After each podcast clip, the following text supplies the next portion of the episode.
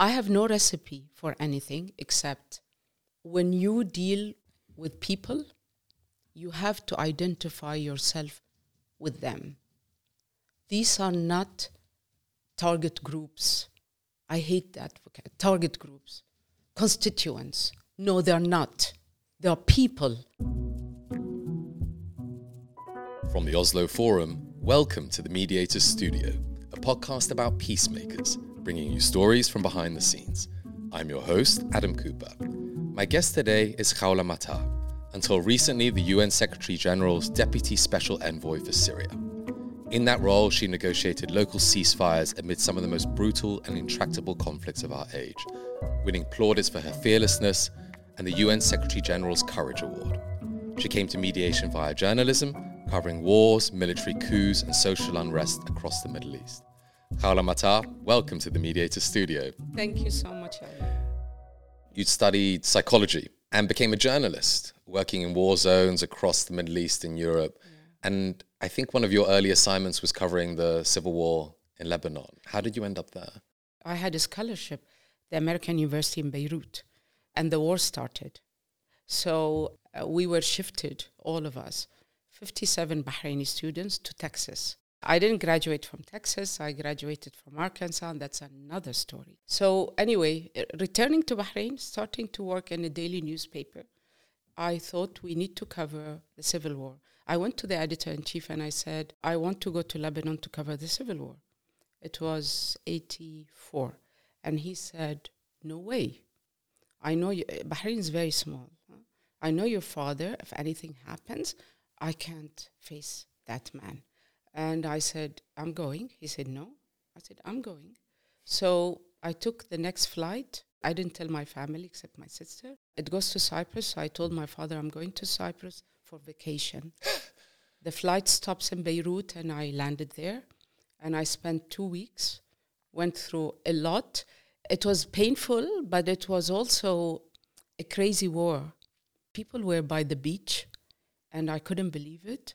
And uh, rockets were thrown from everywhere, and bodies of young people, uh, young men were at the front lines. So it was a bit crazy. Anyway, I went back to Bahrain, and the editor in chief, I said, Now I have the story. You want to publish it, or shall I give it to someone else? I published it. That was my start with covering wars. And then you went on to cover others as Yes, well, because yeah. you went to the former Yugoslavia, also reported on the invasion of Kuwait. I covered the Iraq Iran war, the ship war in the Gulf, Yemen, South Yemen. We were four women with 300 journalists. And I was the only Arab.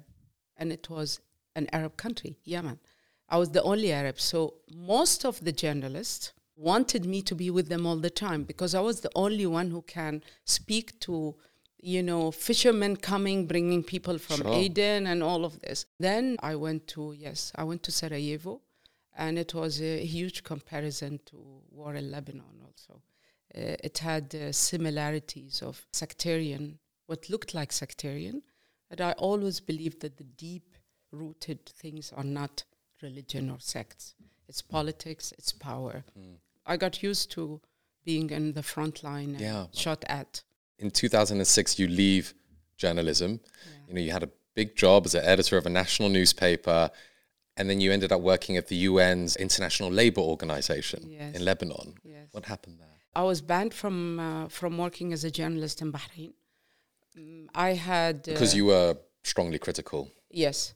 I used to be summoned uh, every morning. I go to the newspaper at seven, and they say, "Office of the Minister of Information called, and he wants you in his office."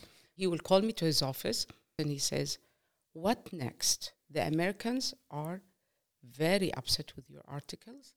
The Saudis are very upset. Who else? Who else is not upset with you? Every morning there's somebody who's upset with you. Then at some point he said, no use of keeping you writing. We will stop. So he took they took my press card, and I sat for six months without a job. The regional director of ILO saw me in a conference in Cairo, and he told me, "Would you work for the ILO?" I said, "The UN?" He said, "Yes." Oh, you're a uh, what an organization. You're doing nothing. People are suffering. He said, come on and join us. I was really very cynical about the UN. I was young, cynical about everything. So I joined the ILO. I'd like to move on to Syria, where you spent yes. a long part of your career. Mm-hmm. In March 2011, war breaks out between President Bashar al Assad's regime and various opposition groups. Yes. Where were you at the time? I was uh, head of the UN Information Center in Cairo. I was in Tunisia when the uprising in Egypt and things got really heated. And I, f- I got a phone call we need you back in Cairo. So I flew to Cairo. On my way to Cairo, the military in Egypt issued a curfew at four. I remember I arrived at four and left the airport, and there's no taxi, no car. Uh, the driver from the office calls and says we couldn't come because curfew. When was that? While you were flying back. So that was another adventure. I remember I saw two young men in a car, and I said, Would you take me to Du'i? Both of them looked at me and they were laughing. There's military checkpoints, and we can't. I said, I'll give you 2,000 Egyptian pounds. 2,000? Yes, of course. Jump in. So I jumped in, uh, and I was sitting in the back seat, and the two of them were smoking hash. Uh, and so th- they were high, and we went through the uh, narrow sides of Cairo. I arrived home, and I made it with the two men. it was so funny an experience. From being in the throes of the Arab Spring, yeah. Eventually, Staffan de Mistura, mm. a special envoy to Syria from 2014 to 2018, yeah. asked you to be his head of office. First, Special Envoy Lakhdar Brahimi uh, came to Cairo and shifted his office to Cairo, and he had a spokesperson who left the office. He didn't want to be in Cairo. So they reached out to me and said, Can you help us? And then Brahimi said, We're going to Geneva, and I would like you to join our mission. So I joined that mission and left when Mr. Brahimi left. So all of a sudden, Mr. de Mistura asked me to be the head of his office. In Damascus. And I understand that there was uh, quite a few skeptics about. Oh, I was the role. joke of the UN. Why? Because they would say, oh, an Arab woman, a Muslim, going to talk to, when I went 2015, 14, 15, uh, Damascus was surrounded by hundreds of armed groups. So you needed to negotiate with these extremists. And so they were saying, oh, would they accept a woman? And so I landed. In less than seven days, I was in Aleppo with my colleague uh, Marwa, two women, Arab and Muslims. So, and uh, we started to talk to armed groups. We crossed lines, and then I started to engage with each and every one. And in Syria, things spread so fast. All of a sudden, my phone number is with each and every. You open my phone, and I think if the securities or checkpoints at airports see the names for uh, mm. what they what they call extremists are on my phone. And to give our listeners a sense of what you were stepping into mm. when you arrived in Damascus, like just give us a, a, brief picture of what was happening in the war at that time and, and what you were trying to achieve in the midst of that. When I joined, our offices the team of the special envoy were at the third floor of the Sheraton, Hotel, what used to be Sheraton Hotel. So the staff members coming to the office in the morning many times are stuck while mortars are landing on the streets of Damascus and in front of the Sheraton. Wow. In fact, we were going for dinner one night at 7 and a mortar landed in the swimming pool of the Sheraton while one of our colleagues, head of FAO, was swimming uh, as an exercise. And I got so scared for her, I rushed back, and she was okay because the mortar did not explode, but she was uh, in a terrible shape. And then uh, we were asked to move to the Four Seasons. As everybody knows, the Four Seasons was attacked. So after that, it was a continuous challenge to cross line.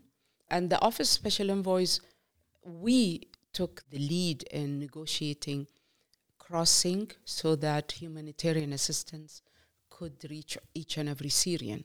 I'm interested in how you were perceived locally. And, and did anyone say, oh, you know, she used to be a journalist? Was that an issue at all? Or you can kind of somehow put that to one side and operate in a neutral way? That journalism experience helped me a lot because I've seen a lot. And it helped me a lot in negotiating because we as journalists have to negotiate each and every story. And especially me, I was all the time tackling the most sensitive. So you need to convince someone that you're truly interested in the story, not in making a name as a journalist. You've been negotiating for a while, in yes. other words. And the thing that is very it's amazing is in six months, those who were very cynical were seeing me sitting with armed groups with long beards asking, We want to talk to Khawla. Mm-hmm. Not because Khawla, because what is de Mistura thinking of? Where is he going with the political questions related to solutions, to peace building? And they knew that they need to take it from the political side of the UN. And what was your approach to building trust with these people who you were meeting on the armed group side and, and also on the other side of it with the Assad government? Yes. To have the space to operate, to be yes. able to meet those people and do that? I think the main thing is that they felt that I had no agenda. Even the UN agenda was not my agenda. my agenda was to help Syrians. And they felt that? They felt it. In fact, I think I got to cross into many places because of the trust of the Syrian government. And I was accused by the opposi- Syrian opposition of being so close to the Syrian government. But my job was in Damascus. And they forget sometimes my job was to save lives. Every time I used to cross, I used to go back and be very frank in reporting the miseries inside to all parties, not only to the Syrian government. I used to tell the Russians, I used to tell the Iranians, I used to talk to Hezbollah, all those involved. I reached out and said, we need to do something. And we need to work together to save Syrians. So I think the trust was this. The second thing with the armed groups, I respected very much the culture. So I was not ready to go without a veil. Not because I was faking it. I know that they know that I'm not a veiled Muslim woman. And when they asked me, I said yes, but I have high respect for you. But the, th- the, th- the main thing is that they felt I trusted them. I trusted what they told me. So when I crossed line, I trusted that I'm safe. Yes. And people are saying, how could you trust uh, crossing into areas where there were Nusra and ISIL? I have to say that it's not true that each ISIL is a terrorist or Nusra. And I, I know many people will be very angry with me. Syrians were forced many times and had no other option but to carry arms. It's not to give excuse to them, but I just say sometimes it's ideology, sometimes it's false interpretation of things, sometimes it's the lack of knowledge, sometimes it's ignorance, mm. and sometimes, very important, in the Syrian crisis, there are differences on the cause of the crisis. In Aleppo, I think it's a highly a class struggle, and I saw it. There were the rich sitting in Aleppo city and served by the rural people who were very poor, not seen by them. So there were grudges that were class more than freedom, democracy. I'd like to get a better sense of what you managed to achieve, especially at a local level. Talk our listeners through, for example, what lifting a siege on a town involves. Oh, that's, uh, I did this in many towns in, in Syria, but I, I think the main one is Daraya. Daraya was sieged for more than three years. So they told me, why don't you try and break the siege and come? So I keep calling every day persons in charge at the Ministry of Foreign Affairs and say, I would like to go to Daraya. And they say, no.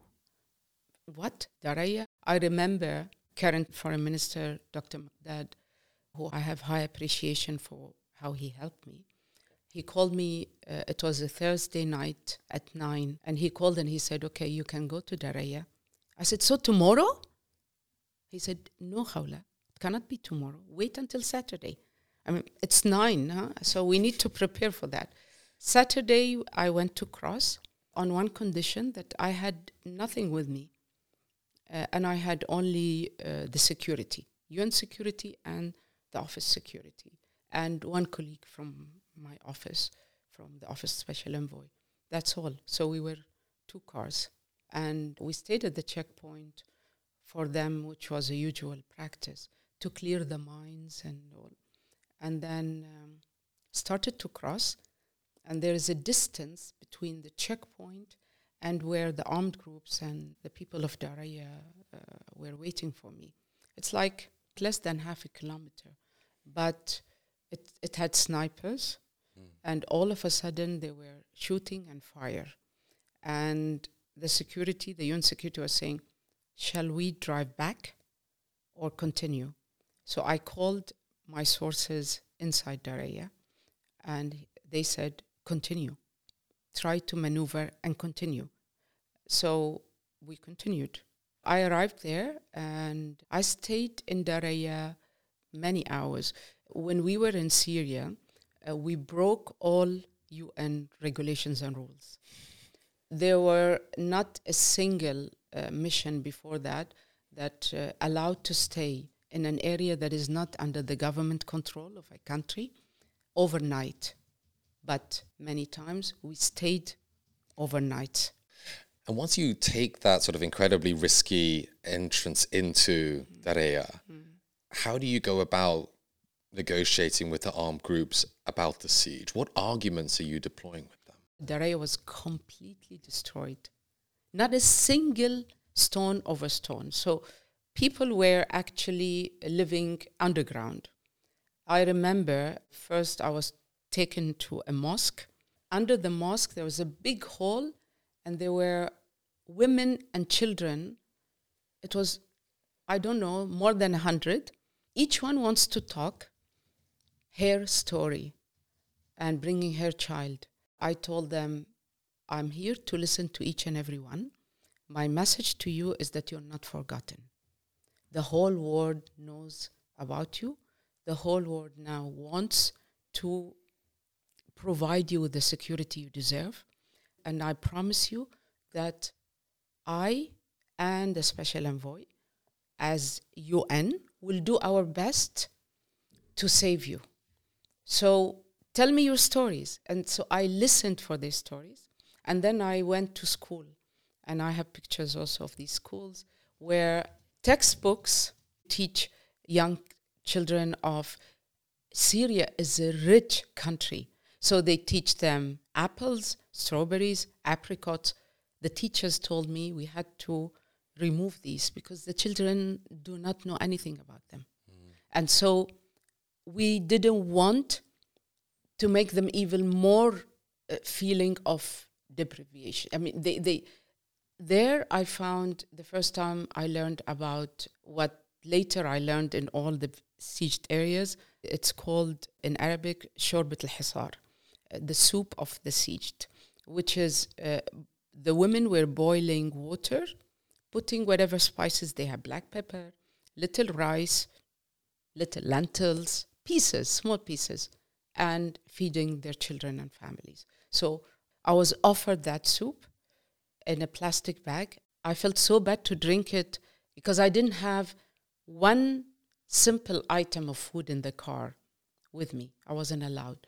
So I couldn't offer the children anything. The only thing is that I sat with them, I hugged and kissed everyone. I wanted to kiss and hug and stay. They was lovely and they were singing and uh, it was heartbreaking. Then I went to see and sit with the armed groups. And there I told them, the women told me uh, they had enough. Uh, they've seen enough. They said yes. We're ready to uh, negotiate ceasing uh, clashes, but uh, with conditions. So I took all the conditions I recorded everything. Then I went and met with civil society, with women activists, young men. So time flies. My satellite phone was not working, like most of the times. The only th- source of comfort was the office was monitoring the news. And later on, people of Daraya were asked to be shifted to Idlib. So the men went, area opened, first humanitarian delivery, and then it was opened. Amazing. You've talked about the hope you place in young people. Tell me about some of the successes you've had there, particularly your work in Homs in central Syria. Well, it was amazing to listen to young men and women from Salamiyya who are against carrying arms and fighting. And Salamiyya was many times almost sieged by ISIL or Nusra. Young men and women from Salamiyya decided to defend Salamiyya, but not to carry arms against each other and not to get used to solving their issues with arms. So they started their own courses, lectures, discussions on how to solve conflicts, personal, family, and country wise, without carrying arms, without fighting, without shedding blood. These young people are amazing. The other amazing young people is when we crossed into Madaya and Zabadani, young men treating injured people, and they were first year of medicine, so they didn't know much. How did they do the operation? Through WhatsApp with doctors sitting, Syrian doctors sitting somewhere else. And so I saw these operations on WhatsApp, and it was so painful to see. Uh, they didn't have the basics to operate, but they did, and they saved lives. Yeah. And from that incredible sort of stories of, of hope from a, a local level mm-hmm. to the higher politics, mm-hmm. You know, soon after you become the deputy special envoy, the Syrian Constitutional Committee was formed with the aim of bringing the parties together to discuss what a post-war constitution might look like. Right. But it hasn't quite moved the political process forward as, as, as fast as, as one would hope. Mm-hmm. So do you think there's been an opportunity cost to the, the focus that's been placed on the constitutional process? Well, I think we all have many times failed the Syrians and uh, lost opportunities were many. I've been with Syrians for a long period of time. I've seen how the war has drifted people apart. And so, on local communities, on national level, and so we need to bring Syrians in the in the same room. Mm. And I think if people thought that writing a constitution could solve crisis, I don't think constitutions solve. There are beautiful constitutions drift, drafted by beautiful brains, but not implemented. Yes. So what's the use? My biggest challenge was in the Constitution Committee is to have Syrians engage together while we would be facilitating that engagement. They need to go through their angers and accusations, just like any human beings. They had anger. All are angry at each other. Angry, frustrated, blaming each other, pointing finger. It's a normal process. Mm. On the one hand, you know, the fate of Syria is ultimately in the hands of Syrians themselves. Yeah you know, but to what extent do you think the mediators themselves carry some responsibility for the state of the country? And you know, when you look back on the fundamental assumptions the mediators had over the past ten years in Syria, with hindsight, are there things which you would now question? So, I think yes, there are lost opportunities because we, as UN in general, not only the political, are sometimes think that we are very close to the people we are serving, but we're not. We're not. Being close to Syrians, you have to feel their sufferings. You have to sit with the women in Bekaa Valley and in the northern of Lebanon and in Gaziantep and inside Damascus and Aleppo and listen to them saying, I have a family member who is either detained by one party or another or missing for years. You should listen to the lady who says, I know my husband died in detention. I just want to bury him, grief, and close the file. Until now, I feel my husband is still there, and I talk to him every night. So, if you don't get close to that, if you don't go to Damascus, if you don't go to Homs, to Aleppo, and see Syrians digging food from the garbage, you cannot solve. You cannot feel, we say it's Syrian led, Syrian owned, yes, but you need to be Syrian inside you mm. and carry that case with you. So it must be frustrating for you, I imagine, when the world's attention begins to turn elsewhere and Syria, so many issues remain unresolved. Mm-hmm. How problematic is that lack of attention? And are there ways in which it can actually be an opportunity because foreign powers are, are looking elsewhere? Well, people were saying Ukraine is an opportunity, but uh, Ukraine is not an opportunity in Syria. It's the same powers are involved in Ukraine. If they don't solve Ukraine, if you don't solve the Iranian nuclear deal, it's all has an impact, has an impact in Syria. But yet, yes, I know that sometimes people's focus is in, a, in another direction. And in fact, I tried my best during the past few months to protect Syrians from being drawn into discussion about their position in Ukraine.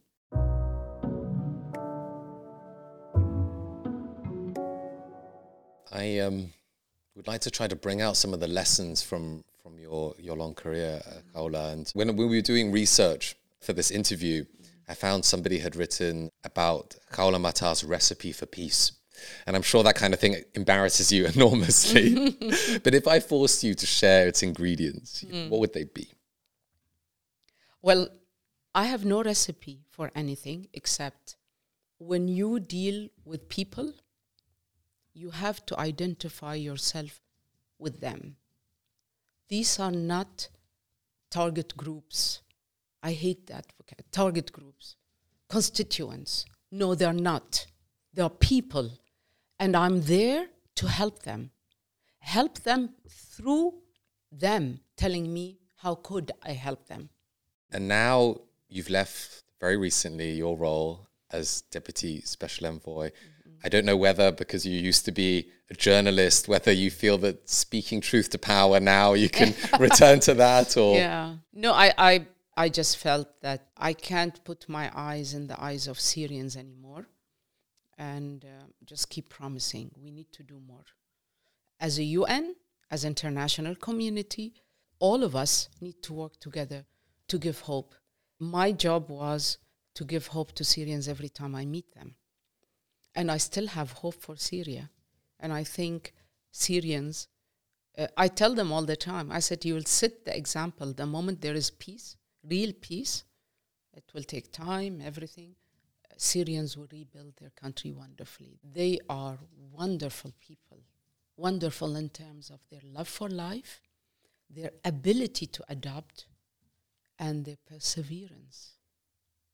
They know that they can build their country. They love their country. And I think I've never seen so many people loving their country the way the Syrians love their country. And that's very touching. Well, on that hopeful note, Khawla Mattar, thank you so much for being my guest in the Mediator Studio. Thank you, Adam. Thank you. And that's it for this edition of the Mediator Studio. To get more episodes as they come out, please subscribe wherever you get your podcasts.